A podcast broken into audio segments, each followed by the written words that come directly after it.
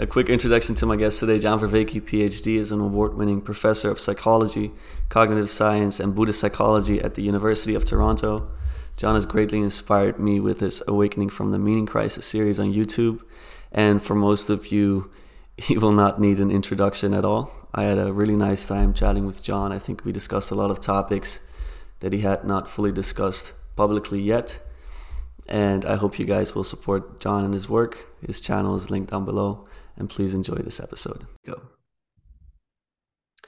Welcome back to the channel, guys. Today I'm joined by John Vervaeke, one man who needs no introduction on this channel, as most of you will be familiar with him. Uh, do you mind if I if I call you John? Do you have Please preferred... call me John. I feel much more comfortable if you did. Good. John and I uh, we uh, we interchanged some messages before in the summer. I requested if he wanted to come on, and he actually said yes. So that's been wonderful, and I'm glad to arrange it so quickly because I know that sometimes it can take much longer for something like mm-hmm. this to take hold. And um, yes, yeah, so, so I have a lot of questions. I've listened to your series, as I told you offline, multiple times, and it has brought me from initially atheism closer to my religious roots, which is uh, Protestantism. My father is a theologian, and he's always tried to bring me to that um, faith that he has. Um, oh. He's got more of an open faith, let's say. Mm. So he's always been very helpful in that, and he's never pushed me anywhere. But you at least gave me the language to understand that tradition and oh. to see where the value comes from. Yeah, that's that's cool. Glad to hear that. Yeah. So I had some experiences with meditation and and also psychedelics that got me to get some participatory understanding of yeah what i think is also nested inside of religious traditions and that made me understand that better and better. I do still struggle with with parts of religion as i'm sure you do as well. Mm-hmm. um but so yeah this has been an ongoing search and today i just had a bunch of questions to ask you. And um Try my best, Lucas. Sounds good. I'll fire away with uh, non-theism because this is right. a, a concept that you have, I think, popularized more or less. I don't know where does its origin come from. I've seen it used here and there. I've seen related terms like anatheism and other things like that, where people are trying to articulate uh, rejection of both theism and atheism because of a shared framework that is being rejected. I should say, though, that some atheists use the word non-theism as a synonym for atheism. That is not how I'm using it.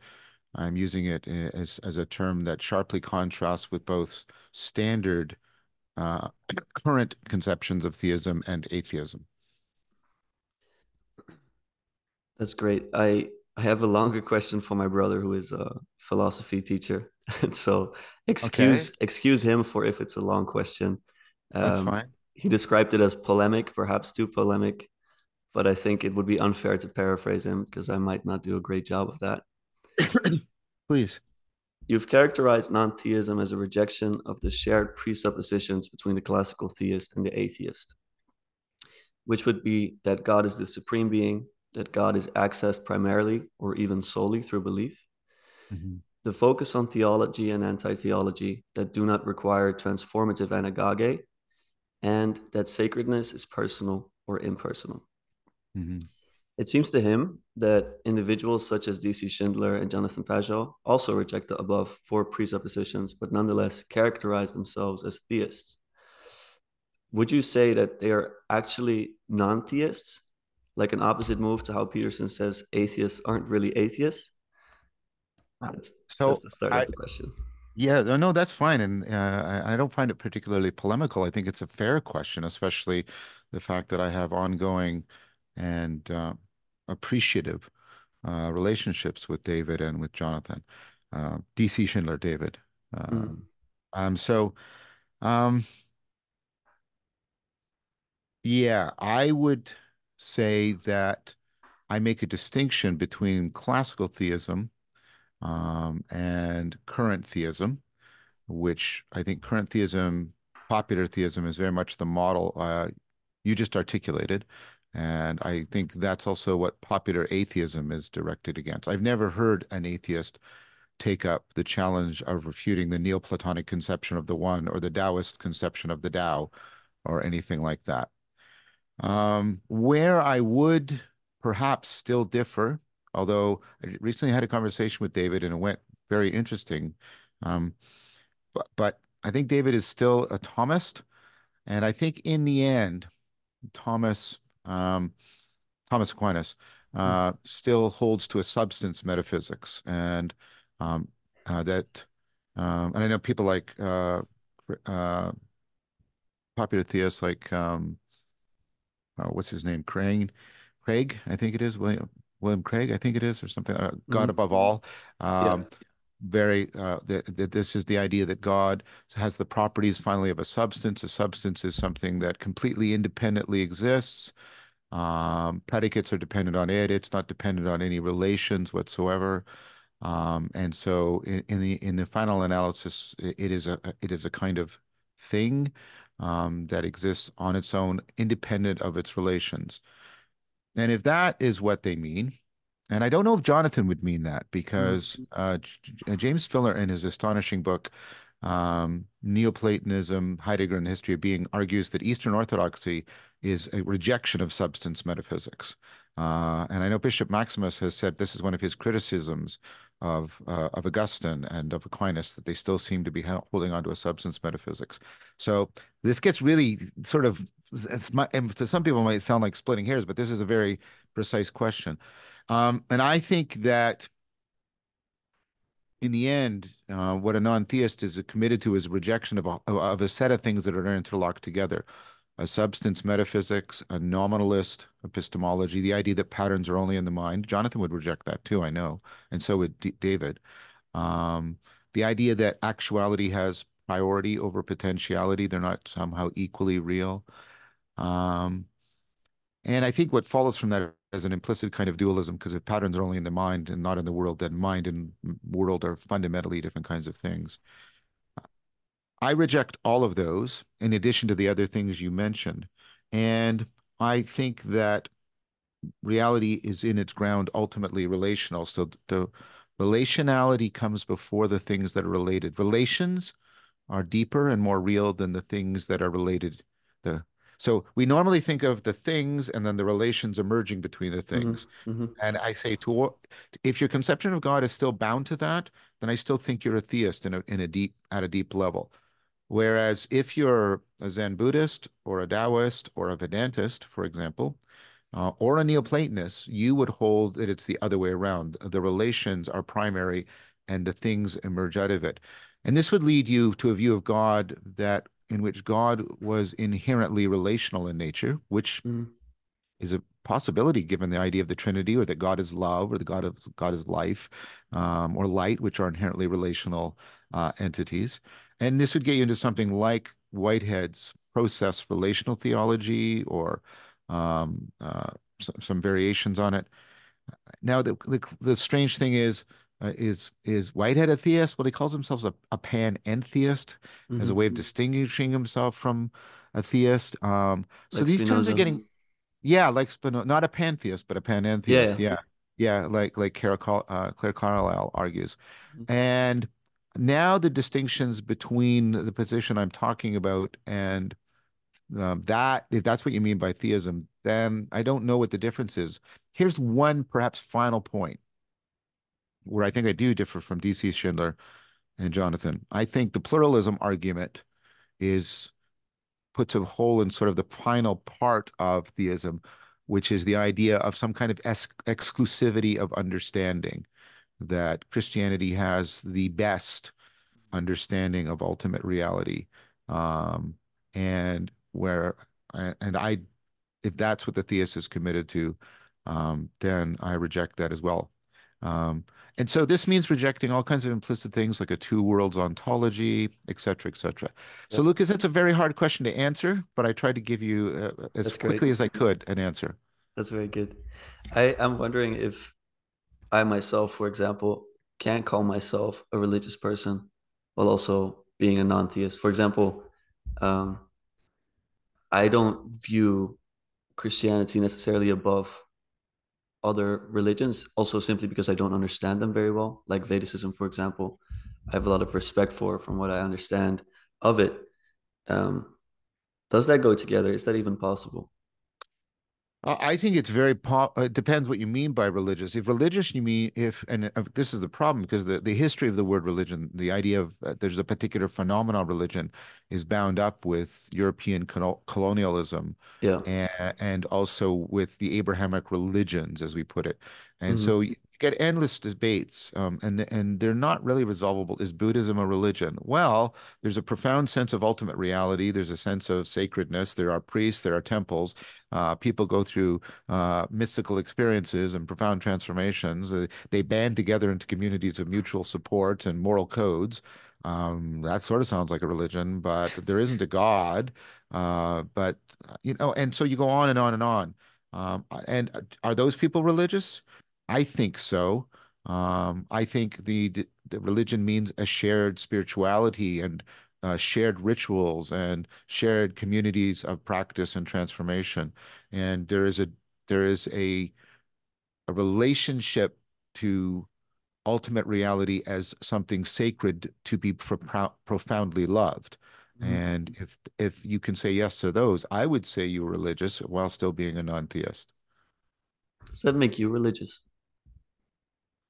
I think so. Um, now, I, I use that word very carefully because I don't want to I, I don't want to insult people who would say John Vervaeke is not religious because he's not a Christian or a Jew or a Muslim or, or a Buddhist. yeah, uh, of course, that goes back to the the modern conception of religion and religious. Yes, yeah, yeah. But I I do practice and I belong to community um, I seek transformation. I definitely have a sense of sacredness, and I have a sense of when that sense of sacredness is about what strikes me as ultimate reality, and that makes sense to me and orients me in a relation to it of love, mutually accelerating dis disclosure, reciprocal opening, as I talk about. It opens up more as I open up more to it, um, and it affords my transformation. That um, I, I, I think that would make religious. I don't know if I worship. I don't think that's something I do. And if worship is an essential, and for some people it is, and I'm just acknowledging that. If worship is an essential part of being a uh, religious person, then perhaps I'm not religious in that sense. Um, I have a lot of criticisms of Gnosticism, but I like April DeConick's proposal that the Gnostics made this radical religious revolution that we still haven't totally got in the West. And part of the problem is they wrapped it up in a whole bunch of really confusing and at sometimes dangerous stuff. But here's the radical proposal that the idea that human beings are the slaves or the servants of the gods is what Gnosticism challenged. Yeah. Um, and it really it asked us to reconsider spiritual life as um, a liberation not just from sin or ignorance, but from a liberation of that sense of the sacred as demanding servitude. Yeah. I myself was spiritually transformed by the Gnostics as my father uh, got promoted on the Gospel of Philip. And I saw profound truth in there. Even though, just like you, I can criticize it. Um, yes. I really see that criticism and, and seeing, for example, God as a demigod or yeah or the like. I really understand that. Okay, that's great. Thank you so much for for your answers. I, I wanted to, that was helpful. extremely so. Okay, really. good. Absolutely. I wanted to talk a bit about Wolfgang Smith. Um, ah, excellent. I did a series about him with uh, Karen, Karen Wong. Yeah. She's good, yes. huh? I like Karen a lot, yes. And uh, I really enjoyed your conversations with Wolfgang. I think it's uh, it's a miracle we got him on the internet. yeah, me too. I hope I get to talk to him again. I would love it. Yeah, that would be great. I um I was wondering what you think of his his work generally, and I was especially interested in what you think of his ideas about um, evolution because he seems to criticize it quite heavily, but in a very interesting way. Um, and I think you are well versed enough on his his ideas to to respond to that. So I, I, I want to be clear. I'm ignorant about any specific arguments he's made regarding uh, uh, evolution. Uh, I've only talked I only talked to Wolfgang the two times, and the book I read was uh, Vertical Causation, Yeah. because that's what I knew we were going to talk about. Um, and there, he and I have converging arguments about the need for a leveled ontology, an emanation emergence picture. Um, so if you if you if you could present the argument to me, I'll do my best to treat it with respect. What is Wolfgang's argument about evolution? I think his main argument, and I really am not going to do it justice, but I will give it a quick go, is that it is completely bottom up. So that there, Ah, do you yes. understand what where he's coming from in that? Yes, I do. I do. And Jerry Fodor, who is no theist of any kind and dead now, a great cognitive scientist, he's made similar arguments. That evolution seems to require something like top down. Now, he talks about it in terms of a, an intentional description. I'm not sure that's what's needed. But the idea that there's a top down dimension uh, to all of reality, that possibilities have to be organized, and what Fodor, who is no Neoplatonist by any means, uh, called uh, the return of the laws of form. And so his book, What Darwin Got Wrong, is an argument by somebody who's clearly not religious, clearly not a Neoplatonist, clearly part of um, first generation cog sci, all of this stuff, uh, a, a deep thinker. And I think he wouldn't like the way I'm putting this, but that um, an account of what's happening in evolution isn't purely bottom up. It also requires a top down. But I think I think that's just because if evolution is real, it partakes of all of reality, and all of reality is a simultaneous, completely interpenetrating bottom-up emergence and top-down emanation. And uh, you know, and this is this is Whitehead's point. If there's any creativity, any genuine novelty um, going on uh, in how things evolve or unfold, there has to be some way in which possibility is structured and organized so it doesn't come out um, in a cacophonous or ad hoc fashion. Great. Thank you so much. Um, also relating to Wolfgang, are you familiar with this three worlds? I don't know if I would call it mythology. I think he calls it an ontology. Ontology, So sorry, my bad. Yeah. yeah, and there's uh there's what I, I can't remember his names. I know the the intermediate one is the corporal world, corporal Ah, world. yes. Yes. So you have the uh, aeviternal plane. So that's Yeah. AE, aeviternal. Corporeal is the, yeah, I think the lived experience. Oh, no, no. The, yeah, you have corporeal, intermediary, aeviternal. That, that's hmm how it goes. And he basically says that everything stems from the aeviternal plane. And he doesn't, he doesn't equate that to God, but he basically says that the aeviternal plane is where there is no time and space. So you could understand the archetypes to be let's Sure. say from the aeviternal plane um yeah i was wondering do you, do you like this this framework at all he says he gets it from from platonism as well as well as He does. It's a Neoplatonic view, and uh, and I think there's something uh, deeply right about it. Um, now, I have a view of uh, Platon the Platonic forms that is may, might be different from Wolfgang's. Um, uh, deeply influenced by Juarrero, Alicia Juarrero, uh, Whitehead, um, and uh, some integrations of Plato and phenomenology by people like Rusin and others. Um, I think of the forms as constraints, the way possibilities are shaped. Uh, this is Juarrero's distinction between bottom-up causes and top-down constraints. So you have a whole bunch of chemical causes that cause, sorry, a whole bunch of chemical events that cause the structure of the tree, but the structure of the tree has the shape it does in order to change the probability of a photon hitting a chlorophyll atom.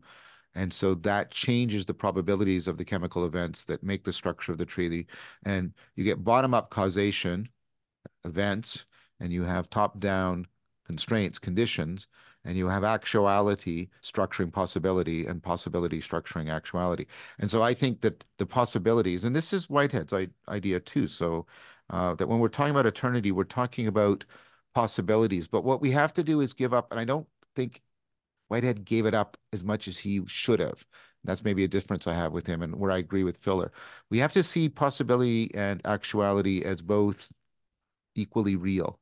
And I think that is what science is pushing towards. We have probability at the bottom of our quantum ontology, and we have relativity at the top of our cosmological ontology. These are relational. They are constraints. They describe real possibilities. They they basically rule in what is possible and rule out what is impossible and give shape to all of the events within it. Um, and if you understand it that way, which also aligns with, I think, I think plausible readings of Neoplatonism, um, especially given Filler's work, and also uh, of aspects of Indra's net within various forms of Buddhism and Vedanta. Um, I I think that I would then be in agreement with everything that Wolfgang says, and I would argue, as I have argued at my talk I gave on consilience and uh, also in the beginning of the Transcendent Naturalism series, that that's actually what science and uh, the need to account for. Look, is what science needs because it's the kind of ontology that science presupposes in order to do the things it does, which of course is something Wolfgang is also arguing with, and Scott uh, Beeman is it not Beeman Scott Breman is also Berman Scott Berman is also arguing in uh, uh, Plate Platonic uh, what is it Science and Platonic Objects I can't remember that excellent book. Um, so there's a lot of people that are coming. Uh, you know Catherine Pickstock in her book Aspects of Truth. Anyways, if anybody really wants this argument, go to the Consilience conference talk. There's a talk on my channel, uh, a couple talks on Neoplatonism making this argument. But that's, I think I agree with him, although I have a particular take on how to make sense of terms like eternity and corporality um, that are consonant with um, an extended naturalism. Thank you. You're welcome. I, I greatly uh, enjoyed Wolfgang's entrance into the into the little corner. Let's say I think it's a miracle we got someone um, mm. so incredibly. I think I think well educated, but also just a wise person, and and someone with such a deep life experience um, and a reverence yeah. as well for the East, which I think is hard to find sometimes in Christian circles. Yeah, uh, he and I share that. Um, I would like to. Uh, actually, that reminds me. I would like to talk to Wolfgang again. Actually, I hope he still does because uh, I think the last chat he had with Kurt, Kurt asked him, What's next for you, Professor? And he said, What's next for me, my friend, is the great transition. So, yeah, I think he's, uh, yeah, I think he's probably uh, prescient about something. Yeah. Yeah. Absolutely. I wanted to speak a bit about your former colleague, Jordan Peterson. Um, okay. I'm not gonna, don't worry. I will I will mostly speak about Jordan in a spiritual sense because I'm very intrigued by him as a figure. I think you've alluded to him as the Moses. yeah, yeah. I think I, I, I speaking mythologically, which I think Jordan would like. I think he always has aspired to be Moses, and I've aspired to be Socrates, and that's kind of our fundamental difference. Yeah, yeah, absolutely. What do you think Jordan would benefit most from, spiritually speaking? What kind of practice? Embody, Sorry, you mean embodiment practices and group practices. Jordan, you, yeah. yeah. and I, I, think Rafe Kelly's talk with uh, Jordan also put this. I mean, given my understanding of cognition and the important role of embodiment and embeddedness and enaction and extension, um, and and ritual, um, um, I worry, and and all the non-propositional kinds of knowing. I think Jordan is still prioritizing propositional and conceptual interpretation and he's seeking a transformation, I think, that can't be wrought by the inferential manipulation of propositions, no matter how skilled one is, and can't give you uh, the new meaning you're questing for without a proper and profound participation of the living body. There. And uh, because I think that's what ultimately meaning grounds out in is how things are relevant to a living body. Um, so I think if Jordan if Jordan would take up some embodied practices and some in some group rituals in which he was participating in the collective intelligence of of a distributed network of people, uh, and I think that could uh, help him uh, considerably. Good. Um, he recently started his uh, ARC movement, Alliance for Responsible Citizenship, What what potential do you see in this movement, and what risks do you see coming with it? If you have any thoughts on it at all, you don't have to. I, I, I, I don't know. I mean, I um, I had some concerns, but some of the people that attended, I had my concerns that this was the beginning of a Christian nationalism, Yeah.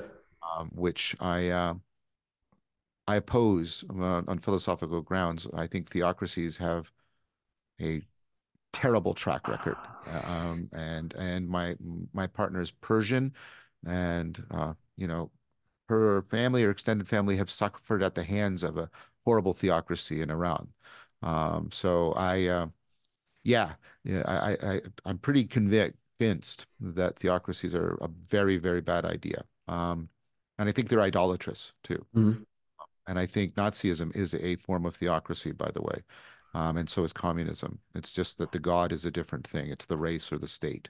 Um, so, um, I was worried about that. I know other people are. Um, I talked to some people like Rafe, uh, Kelly, Paul Vanderklay that went, and there was a little bit more. Maybe not that, but that's maybe because then on the other hand, it's kind of fragmented. It's not Mhm. clear how all the different pieces of people who were drawn there together um, belong together. And so I am I'm apprehensive. I, I, I don't, and I don't want to come to any conclusions, especially premature ones. I worry that it's vacillating between being fragmentary, which is dangerous in one sense, and then coalescing around something like Christian nationalism, which is dangerous in another sense. Now, perhaps, you know, because I can very readily be wrong, perhaps it will spin off into a third alternative that I am not foreseeing in my worry. And I would really welcome that if that was the case. Yeah. I am not I'm not making a prediction. I'm trying to answer you with as much caution and concern as I can. Beautiful. Thank you. Is is unity an important thing to strive for on a worldwide scale? I think unity in the complexification no notion of unity, which is a system is complex if it's simultaneously highly differentiated and highly integrated, like your body. Um, I think that a simple, to use Durkheim's idea, a simple mechanical solidarity like a block of wood um, can't do very much that's very interesting because it is a simple unity. I think, of course, uh, a simple set of differences without any integration is something that is dying. Um, and that is one of my concerns with an overemphasis on diversity in our culture at the expense of understanding yes, but how it is it what what what integrates us such that we work together as a causal whole, um, and therefore can have emergent properties. Uh, a, a, disintegrating system lo is losing properties, and a simple uh, homogeneous unity doesn't have very many properties to begin with. The thing that grows is a system that's simultaneously integrating and differentiating, like a living body. Thank you. You spoke a bit already about Bishop Maximus. I really really loved your talks together. Um, it, one of the privileges of my life is getting to know Bishop Maximus, and I, we call each other friends. And I hope, I genuinely hope that I never do anything to put that friendship at risk. Um, he is a good person, and I when I went to Etna and stayed at the monastery there, good people in a good community living good lives. Um, and there's, I've, I've told Bishop this, if I were to be a Christian, I would be an Eastern Orthodox Christian uh, because I think, I think it is more close to non-theism uh, than theism, and because I love the emphasis on ritual and non-propositional knowing. I love the way it is uh, inherited and transfigured. That's his term, Neoplatonism, into something that's vital and vibrant. I, of course, have uh, criticisms about um, it as an institution and a history, and I, I believe he does too. Of course, he can't. Uh, he has to be careful because he is a bishop, like and, and how he voices those criticisms, and, and, as he should. That's not a criticism of him. So um, I think very highly of him. Um, it looks like there's a good chance that Jordan Hall and I will be going to maybe to Etna.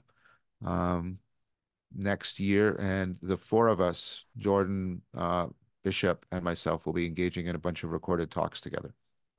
Thank you. How do you think Bishop Maximus has been impacted by you? I think he paid me a really wonderful compliment.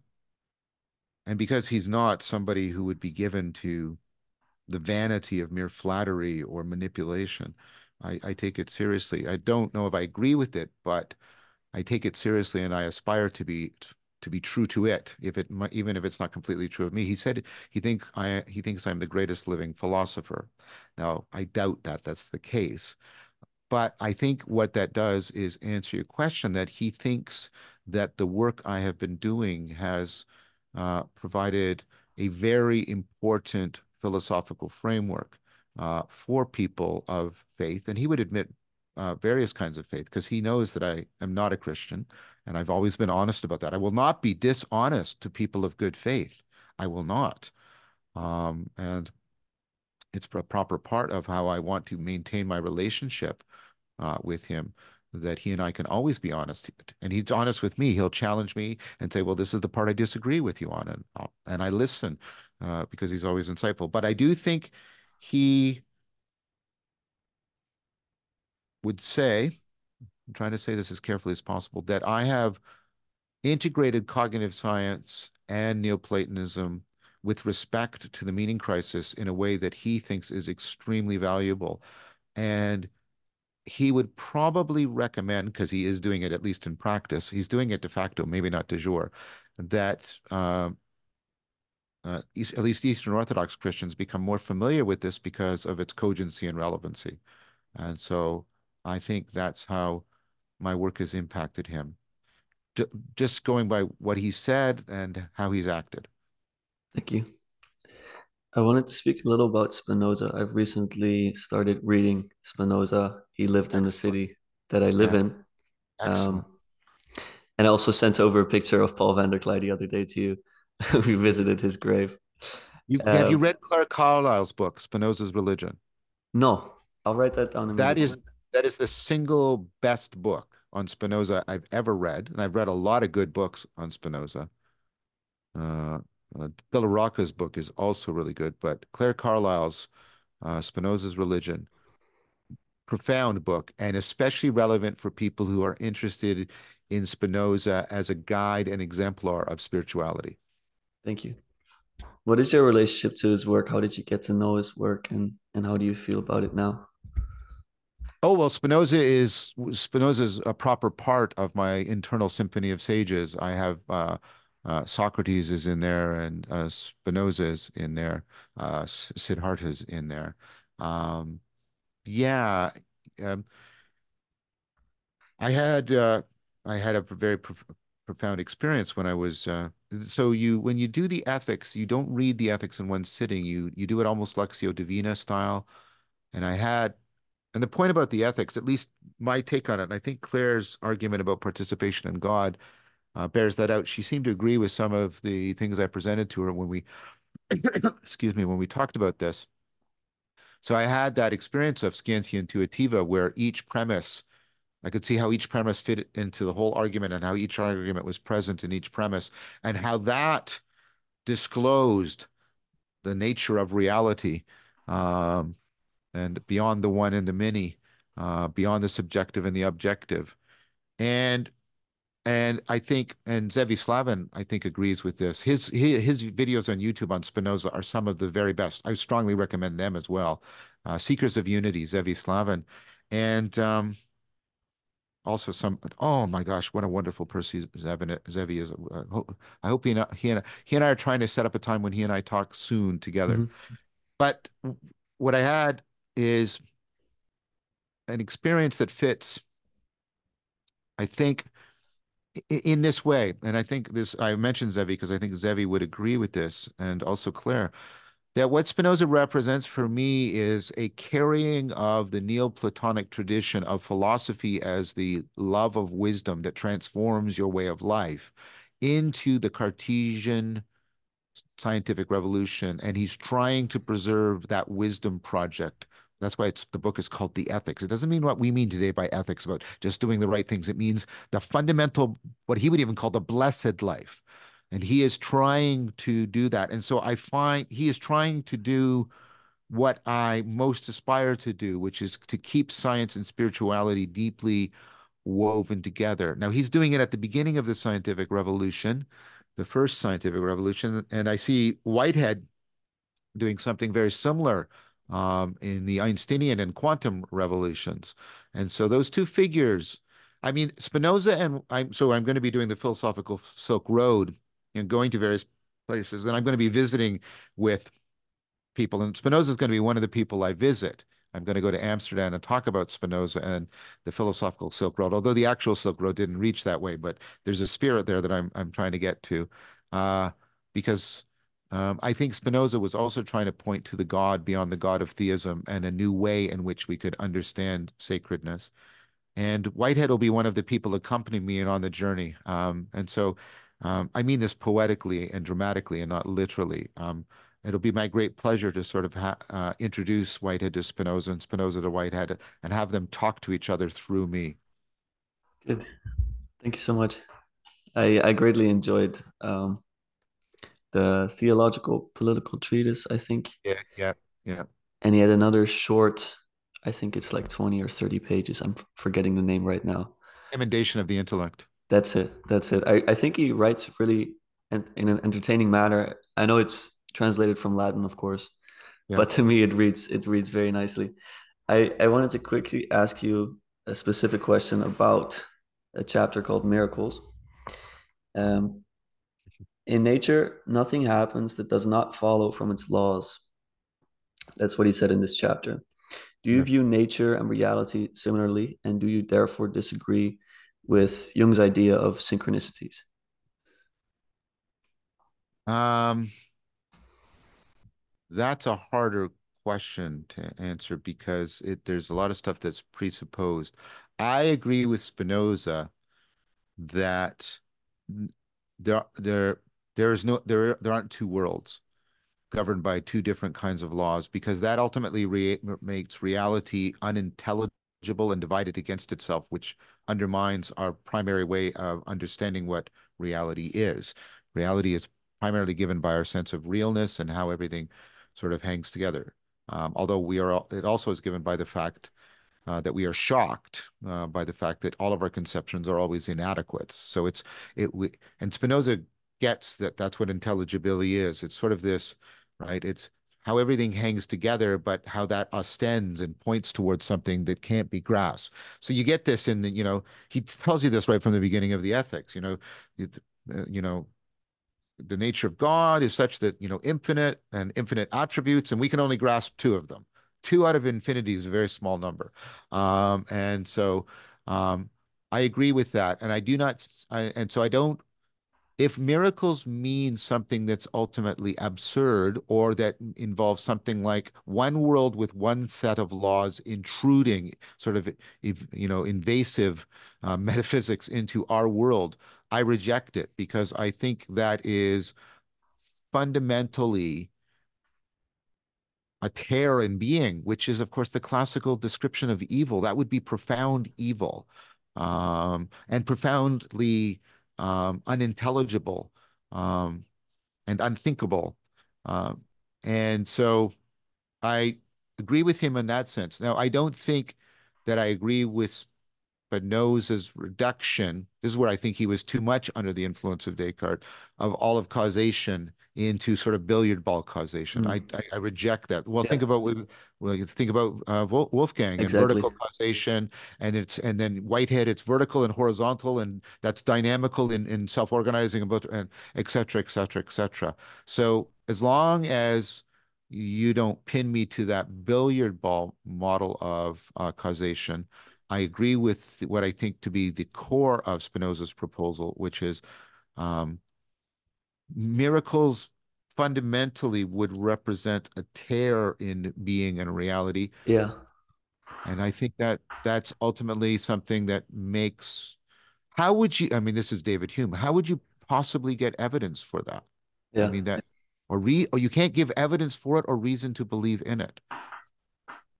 Okay, thank you. Uh, That's And really good. people will people will cite Revelation or the Bible or the Quran or something. My problem there is if that's miraculous in in in the sense of uh, of a world operating to other laws invading ours, then that of course is a Terran being, an assault, an invasion, um, etc. Yeah, and what does that make God also? I think is a good question to ask. Okay, thank you so much. And I uh, also one more question: What yeah, would this is Spinoza's question? What would bind those two worlds together? yeah, yeah, Right? that's. Such, yeah, exactly. And that would be more ultimate than either one of the two worlds. Mhm. I wanted to speak a bit about Robert Breedlove. He's a thinker that uh Of course. yeah, I know absolutely. Robert. You Yeah. had um I think you had multiple series with him, and one that stands Two. out to me is the one you did about David Schindler's uh Oh, the best book ever written on Plato, Plato's Critique Reason. And one of the great privileges of all the work I've done is I've gotten to know David as a person. He's such, I mean, he says he we, he I said, "Are we friends, David?" And he said, "Well, we we I don't I he said I I, I won't extend that term until I've met somebody in person, but I but I, I you know, um I think if we do meet in persons, we would uh, quickly uh cross that threshold. Uh, wonderful, beautiful person, beautiful thinker uh, Plato's Critique of Impure Reason, The Catholicity of Reason, uh, Love in the Postmodern Predicament, astonishingly good books. Thank you. Great. I wanted to zoom in a little bit on on this series you did specifically with Robert because Robert tries to propose to you a a theory about about money as well and how money influences Yeah, influences the world. And I think he made this proposal in quite a beautiful manner to you. I think it was a, a nice nice way to do that. Like it built up in in multiple episodes, and I think he yeah he did that quite well. How do you view that proposal? I know it's it's hard to speak about a topic that maybe is not completely within your expertise, but how do you look back on that now? which proposal that money is sort of the Platonic or Bitcoin is the Platonic form of money, Well, that's one, and and another was I think how important of a role money plays inside of society and how basically the corruption of of money could lead to a corruption of society. I think that's what he presented to you. yeah. So um, now I was very careful when I was talking to Robert to repeatedly say I have no expertise in economics. Yeah. Since then, I have had a former student and who is now a close friend who has been teaching me economics. And I just earlier this week got to meet a colleague of mine who is having a profound influence on me and educating me, Joe Heath, who's an amazing philosopher of uh, economics. And I haven't read it yet, but I have his book, Filthy Lucre, which is about money, right? I strongly recommend his work. And I would, I've recommended to Robert that he read it. And I'd like to get Robert's take on uh, Joe's work. Um, I still think there's something right about Robert's ideas uh, about that money is basically the information signaling within the distributed within the distributed cognition dynamical system called the economy. I think that's a profound proposal, and that there are certain Platonic principles we would like to see ha money have. I I think that's right. Um, I'm not like I said, I don't I do not know enough, and I still do not know enough to say whether or not Bitcoin satisfies that. But I understand the more general point that if we understand money not um, just as a medium of exchange, but a medium of communication and a medium of connection to create the distributed cognition, the collective intelligence of the economy that can solve problems on such an amazing level. You know, and Hayek's idea that economies are this amazing thing where via money, I don't have to know all kinds of things Yeah. in right? The money conveys all of this to me in a way that enters into my local interactions without like I buy the coffee without having to know like blah blah blah blah blah blah blah blah blah, right? But that's getting conveyed to me now. And and, and Robert acknowledges this, there is a problem with that. That that's a great gift, right? Um, that's a great gift because it allows me to make decisions locally that um, are nevertheless in line with global processes. The, the the problem with it, of course, is that it it is a one variable communicator. So there are things being left out. So perhaps it isn't a good thing if what the price of coffee is leaving out is how people in Central America are being exploited by the landowners there. And and Robert is open to the moral argument there. I know he is, Yeah. and I respect him for that. Um, so in that sense, I would say I still agree with the principles, although I would like, I want to keep learning more about economics from my friend and from Joseph Heath and then talk to Robert again. But Yeah. Robert right now is on a journey also of uh, trying to learn a lot of 4E Cog Sci, which, and he's been, he periodically texts me and asks to recommend books. I, I suspect he and I are going to talk again at length, and I would, I would welcome it. Great person to talk to. Great person to talk to. Good. Thank you. I I'm very interested in this this idea of the corruption of money leading Mm. to, let's say, the corruption of society. But every time that I hear it being proposed, I do wonder if it might not be missing something simply because we have lived and we continue to live in periods of great economic wealth, let's say. And to me, it's not obvious that that enhances um, morality or, or let's say, I, I just think it doesn't get us all the way there.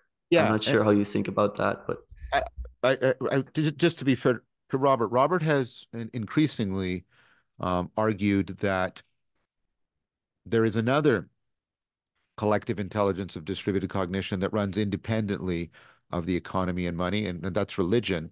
And he thinks that the two of those should have a sort of checks and balance on it. I know he doesn't argue for theocracy or anything heinous yeah. like that. Uh, and so um, my I, I I I think about that. I know he's opposed to fiat currency, but I've had I've heard the argument that there have been times when what was exactly needed was a fiat currency. Uh, like especially looks like one of the problems driving the Great Depression was um, there was an insufficiency of currency available, and that was Mm. actually stymieing things. Um, and this is part of why the New Deal sort of helped and things like that. I suspect it's going to turn out to be a very complex. I think Robert would love to speak to you about it. Yeah. Um, I think behind every depression and and crisis, there's a lot of nuance and complexity. And if there's Yeah. anything that reading economics books tells me is that nobody really knows what's going on, what's going of on the exactly. one of the things I like about Joe Heath is Joe Heath has sort of stepped aside uh, he's a philosopher. He's stepped aside from sort of the pretense that economics is a science and Yeah. made the argument that it is much more a philosophical endeavor. But that doesn't mean it's sort of sitting around smoking cigarettes and saying whatever you think. It's a rigorous, theoretical, argumentative, but also prescriptive endeavor. And I, I'm getting convinced by that meta argument that we should think of economics more properly as a philosophical endeavor, like Neoplatonism, Mhm. uh, rather than a scientific theory like Newtonian mechanics. Absolutely. I uh, I'm greatly inspired by the Austrian tradition. Actually, Robert is as well, and it takes a much more philosophical approach. It takes it takes axioms as well, which I think Mhm. so. It's an a priori more of an approach to to economics as opposed to purely empirical. Um, but we can leave that for your conversations with Robert. Thank you, Lucas. I'm gonna switch gears a little bit. This is another question from my brother. Um, he says Paul Vanderklay often speaks about his Dutch roots. Can you say a little bit about your Belgian roots, which I was not aware of myself? Yeah, um, the original pronunciation of my name is Vervak, uh, coming from the village of Vak. Um, there's nothing particularly interesting, exciting, or important about Vak. Um, and so coming from it is was just merely, I guess, a way of people naming their origin. Mhm. My father's grandparents were farmers and came to Canada and took up farming. Uh, my father had a terrific natural talent uh, for uh, you know being a mechanic, and so he stopped being a farmer, became a mechanic and other things. Um, I never had much interaction with my father's uh, parents. Um, I had a little bit of in- interaction with my cousins on my father's side while I was a kid, um, but that sort of withered away. Um, I, I, so I don't have much connection to my Mhm. Belgian heritage in any way.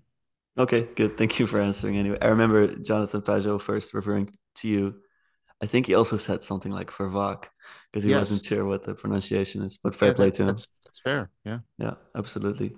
Um, you have spent a lot of years cultivating wisdom. do you love loving wisdom and trying to cultivate it? Yes. I, I must say, and I think like everyone in this little corner agrees that you exemplify it truly. Um, it's uh, it's really a breath of fresh air to see someone that thinks very deeply, but also really carries it out. It's one thing to to speak about, but another to to really act it out. So first, I'd like to thank you for that.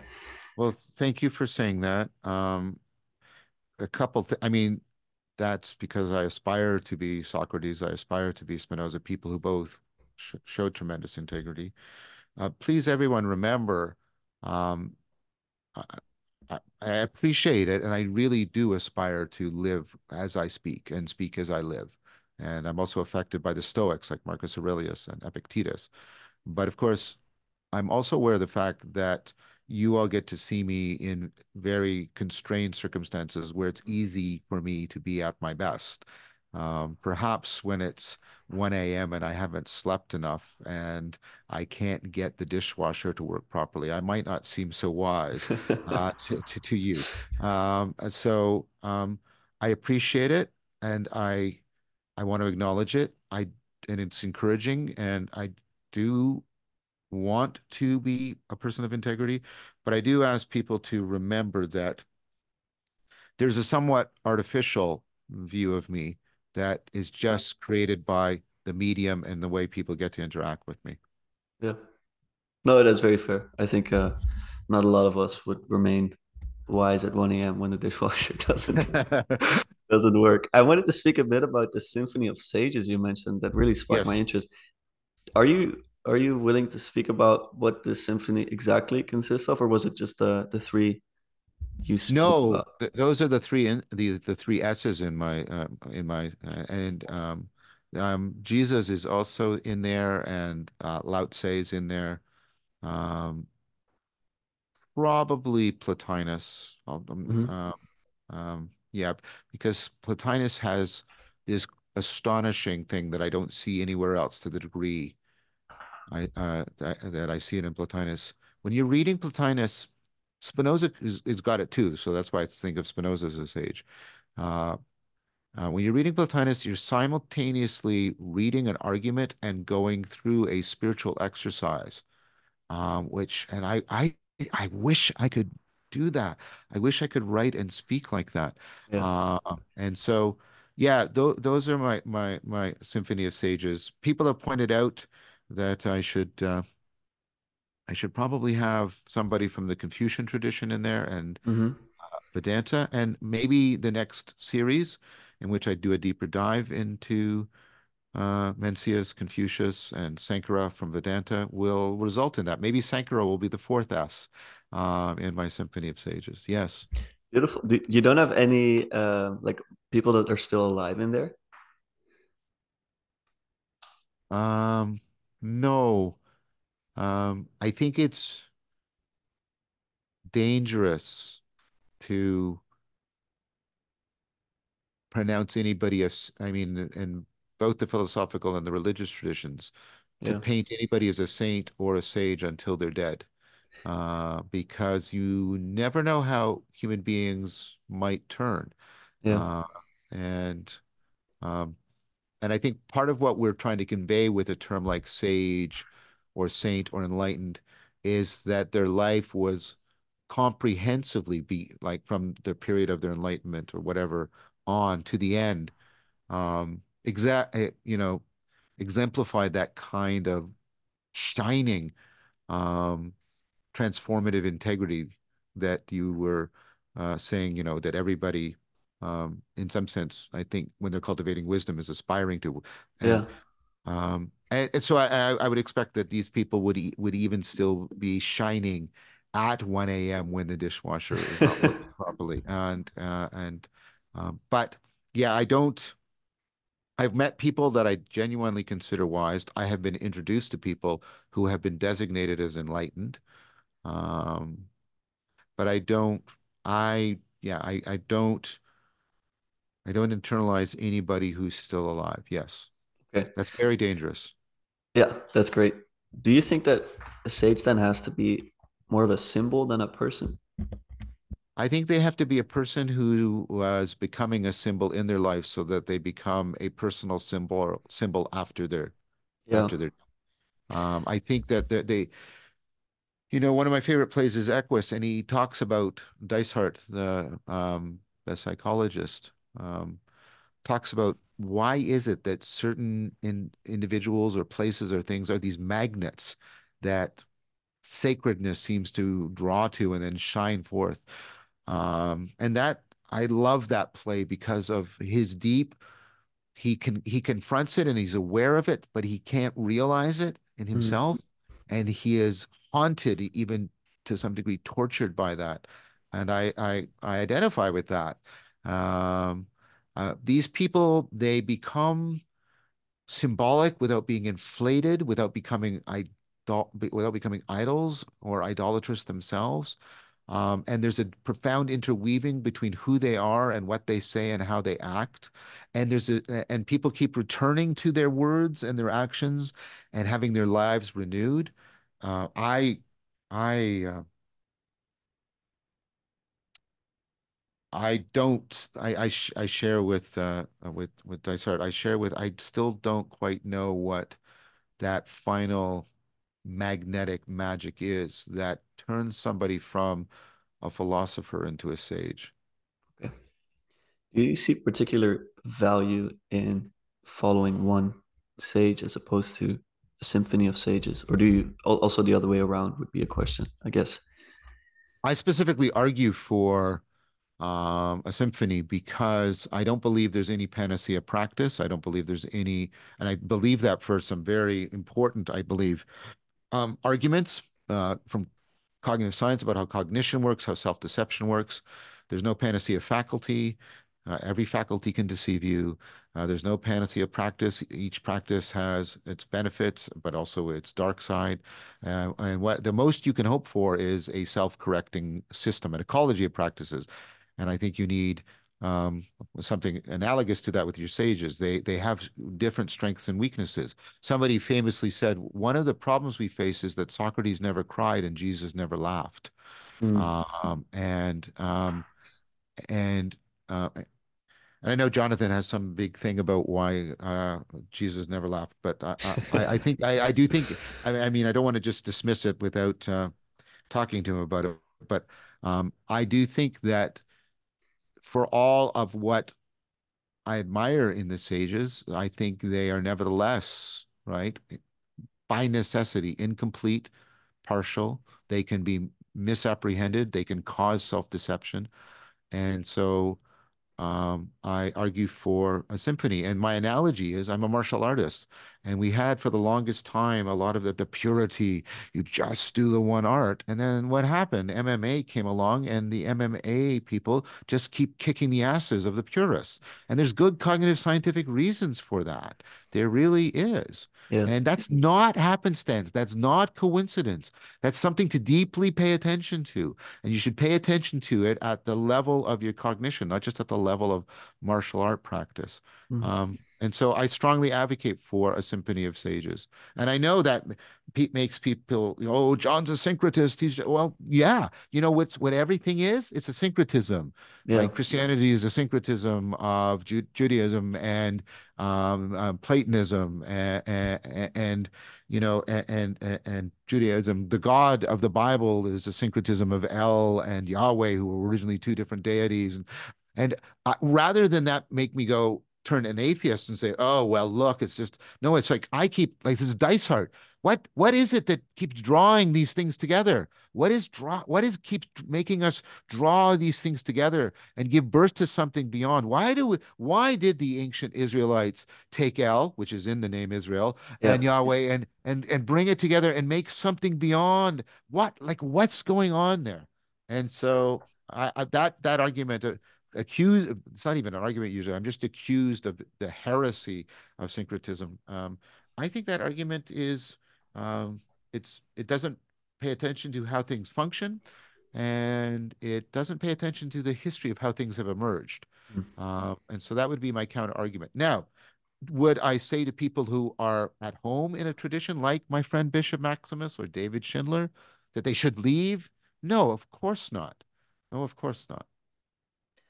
So can they follow Christ while also following, let's say, some of these other sages, or at least trying to get some of their characteristics and their qualities to implement those in their lives? I mean, you don't have to say I'm a Buddhist to to I think appreciate Siddhartha or learn from I, I, I, yeah, I mean, there's a lot of Christians who think so. There's there's a I'm going to talk about this in the philosophical Silk Road. There's a whole there's a long-standing decades old tradition of Zen Christianity, Zen Catholicism, yeah. people bridging between uh, the two and and you know people uh, like flowing along into that like Thomas Merton and others, uh, brother Lawrence. Um, so I think at the non-propositional level, I which is sort of analogous to the MMA, right? I think that's very possible. Um, one of the reasons why I don't consider myself a Christian, there's a whole bunch of reasons. Some of them are philosophical, some of them are personal, but so this is only one.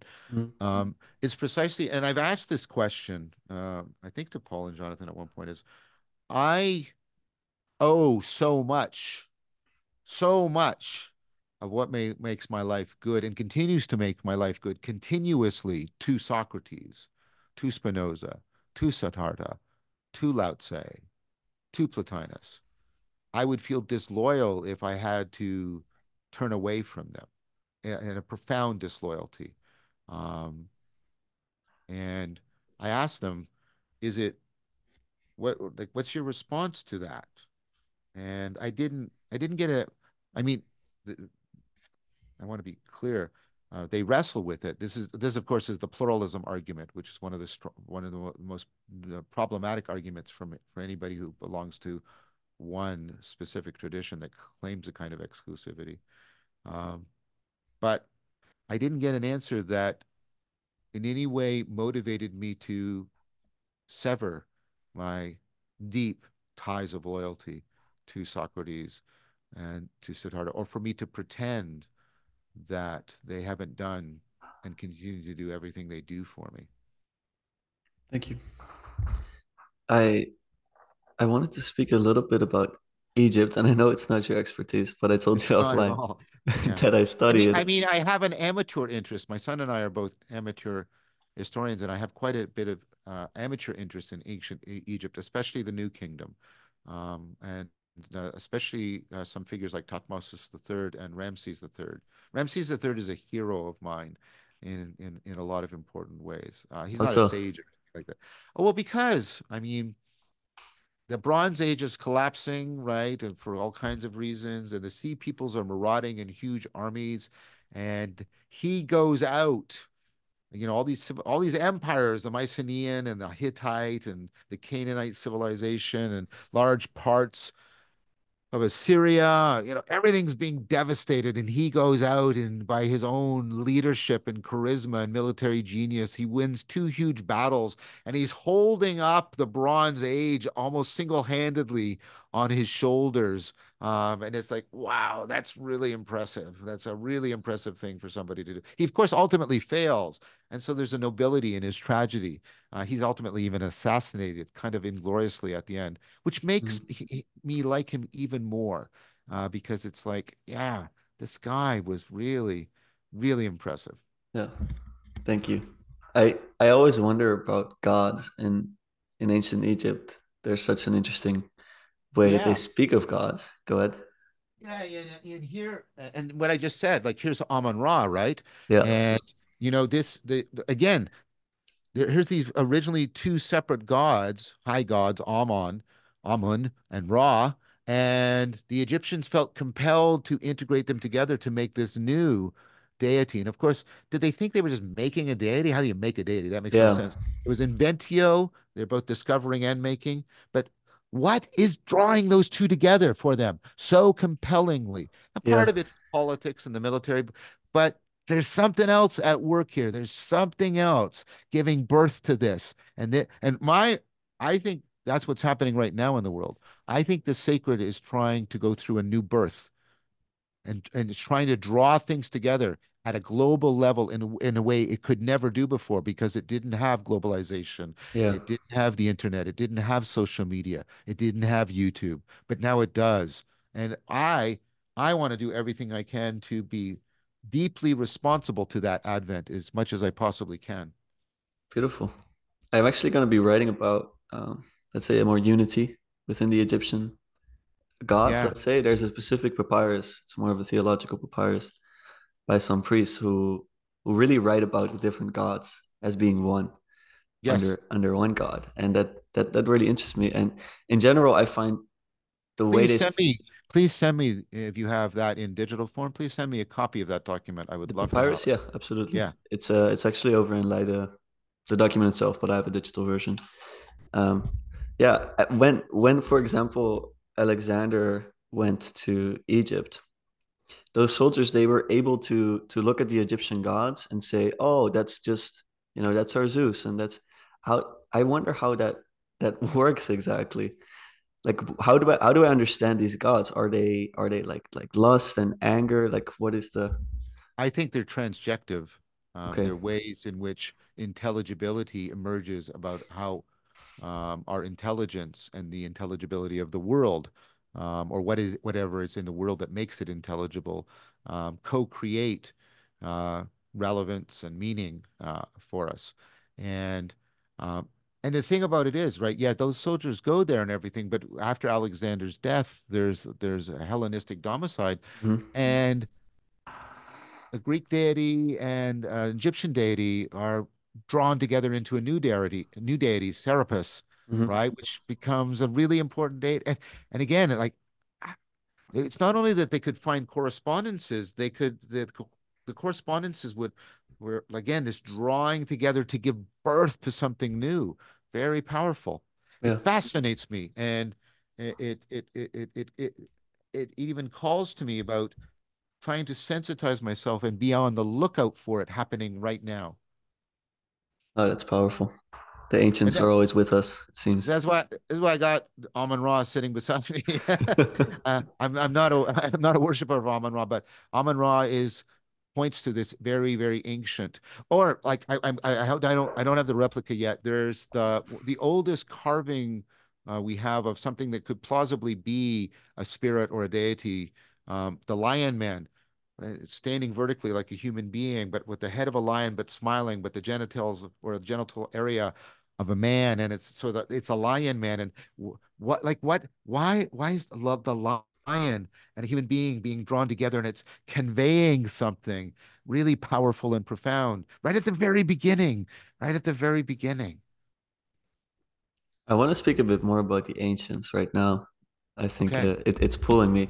I know you've spoken a little bit about Göbekli Tepe before, and I think you spoke about how it seemed to be that the sacred or some of the religious, let's say, almost preceded. Um, definitely. I yeah, I think that's uh, well. Definitely, as so far as we can ever make a scientific or historical claim. I think the evidence that this is a sacred site, a ceremonial site, a ritual site that significantly predates agriculture or any kind of long-term sedentary living. I think that's now non-controversial. I think anybody who thinks this is some post-agricultural revolution site is uh, mistaken. And so yeah, the idea that, you know, what comes first is agriculture in cities, and then we get the emergence of uh, of, you know, these these monumental sacred sites. I think that's just false. Um, and it, it it it goes. To, I mean, and the reason why people don't want it to be true, at least some people, is it goes against a kind of Marxist reading uh, uh, of history, or even a capitalist reading of history, that economics drives everything. And it's like, nope, didn't didn't. That's not how it happened. This other thing is going on. Um, and it drew people together, and that drawing of them reliably together might have led to them starting agriculture. So we might have got the causal story, which we have done so many times, exactly the wrong way around, right? yeah. That's. I mean, you propose a theory, and then usually it's wrong at some point. Think Well, every, yeah, almost every theory turns out to be that way, Yeah, but human beings regularly confuse cause and effect. yeah, absolutely. Okay, I wanted to speak a little bit about death, if you don't mind. Not in a light way, of course. Sure. Um, I think in your Awakening from the Meaning Crisis series, you said that very likely experience ends at like brain death, let's say. I think that's. Yeah. I hope I'm not mistaken here. That no, Uh, that's fine. Like complete brain death. I mean, yeah, there's a lot of evidence that, well, because we are so inaccurate and even perhaps inept at saying what the neural correlate of consciousness is, we have made mistakes in saying, well, this area isn't working, so the person's unconscious. And we found out that we were wrong. So yeah. I would have to say something like comprehensive, complete brain death. Only at that stage do I think it's safe to say that consciousness has ceased to exist. Yes. So I'll get a little personal here. I had a psychedelic experience, and you know, you can't really trust these propositionally, as I think you Yeah, you showed pretty clearly. Yeah, yeah. Um, but you know, here I was. To, to me, it was really transformational. I won't denigrate it anyway, but I came out of it with a very particular propositional claim, and it was the following: I felt like I remembered where I came from, and I felt a certainty that I'd never felt before in my life that I would come back there. And I know you know the literature that for a lot of people their fear of death completely ceases. For me, that that happened as well. And I wonder if there might be maybe not in the way that that you might describe where the brain dies and the experience or the consciousness is gone. I, I wonder if that I don't know that that's that consciousness or that experience might somehow I don't know how. and I know it's it's maybe not the most productive thing to speculate about this, but it's just an indulgence of mine. Might that merge or something? Because I know, for example, Bernardo Kastrup speaks about this being like, Yeah. you know, I don't think it ends there because you know people have NDEs and they have you know very spectacular um, experiences, and so yeah, I'll give you a opportunity to So respond. The problem with the NDE research is all the attempts to have any evidence that people are actually floating free from their body, like, you know, in operating tables, you have things that contain pictures that can't be seen from above and they can only be seen from above. Did you float above the table? Yeah. What was in the boxes? Oh, I don't know. Right. With all the attempts to find any evidence of accurate uh, uh, perception that would indicate that you actually were physically separate or moving have failed to find any evidence. Now, that's absence of evidence is not the same thing as evidence of absence. I get that. Of course, Uh, but it does weaken the claim to say, well, the NDEs are just non-controversial evidence uh, for some sort of post-mortem existence. Um, uh, I know Bernardo has much, uh, I have a lot of respect for him, a lot. He has, he has independent arguments for sort of analytic idealism that, and I, I know he's not basing everything on NDEs, so I'm just, I'm just addressing that. yeah, I, I, I would put another proposal to you that I'd, I'd like you to consider. Um, that is, I think I think the issue is your fear of our fear of death, and the Epicureans and the Buddhists, uh, very different traditions, have a lot of practices in which they claim, and I believe them because I believe I am close to this state, which is not the same thing as enlightenment or wisdom or anything bullshit like that um, in which you no longer fear death, and in fact, you start to realize the prospect of, immort- of personal immortality as a horrific kind of egocentrism um, in a profound way. So let me just finish. And when, and I think, I believe that these experiences can alleviate your fear of death in, in a profound way that's not propositional because you can't capture your fear in the propositions. Ivan Ilyich always knew he was going to die, the way that people know that two plus two equals four. But one day, Ivan Ilyich knew he was going to die. You can't capture it in the propositions. But I think the reverse is the case. When you are free from the fear of death, a profound liberation. You also can't express that in propositions. And the only thing the propositional part of your brain can do is make a con- propositional conclusion. Well, that must mean I don't die. Um, and I think that because we know that that part of the left hemisphere that likes to interpret everything propositionally uh, and off, uh, often engages in convincing confabulation. I did that. I made that move. Like, like you know about the experiments, okay, right? And where you, you know you you show something to the split brain people, you show yeah, it to the right hemisphere, and it's and the ri- right hemisphere it's a joke, and so the person laughs. And well, why are you laughing? The left hemisphere didn't see it. The left hemisphere immediately confabulates with absolute certainty. Oh, I was just thinking of somebody that uh, you know, uh, and it's it's, it's like that confabulation machine. Um, I think um, often rushes in a lot to give us with uh, inappropriate levels of certainty a propositional conclusion for something that it that does not properly belong as a propositional conclusion. And because I think you can, and I think the task is not to pursue immortality. We have known this since Gilgamesh. We have known this since Achilles, right? Um, but to actually find liberation from it. Yeah. No, I agree wholeheartedly. I, I think I feel very similarly about it. I I guess I'm also very comfortable with me dying, let's say. Uh, my my being, my identity, my ego.